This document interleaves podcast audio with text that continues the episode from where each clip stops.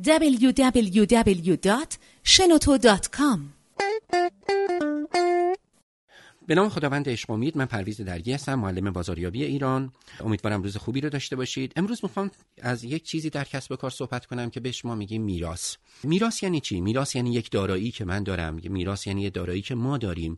و از این میراث هامون آیا باید به خوبی استفاده کنیم؟ یا بعضی از میراث هامون رو باید بذاریم کنار؟ آره درسته. بعضی از میراث هامون رو باید بذاریم کنار. برای مثال اگر شرکت ما یه مواقعی بوده سابقه خوبی در بازار نداشته برند خوبی در بازار نداشته بهتر هستش که یه برند جدید ایجاد بکنیم. بعضی از مواقع ما باید از میراث های گذشتمون بکنیم جدا بشیم. اما خیلی از میراث های ما میراث های ارزنده ای هستند. برای مثال میراث شخصی. هنوز هم می‌بینیم شرکت جنرال الکتریک تبلیغات بسیار سنگینی می‌کنه برای اینکه بگه که آی مردم دنیا بدونید جنرال الکتریک همون شرکتی هستش که ادیسون ثبتش کرد. چون اسم ادیسون مترادف اسم اختراس اسم ادیسون مترادف اسم نوآوری اسم کارآفرینیه. ما هم از این بزرگان در مملکتمون زیاد داریم. یه میراث دیگه میراث مکانیه.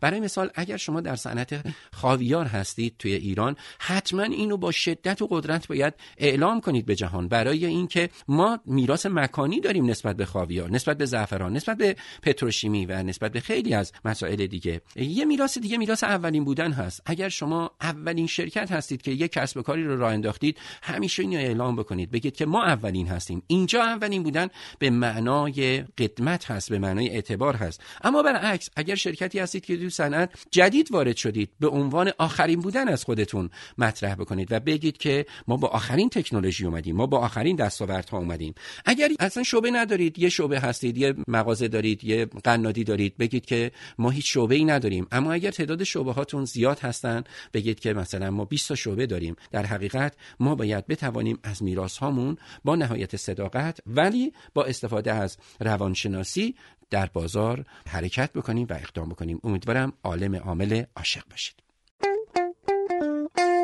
شنوتو ارائه دهنده پادکست های صوتی رایگان.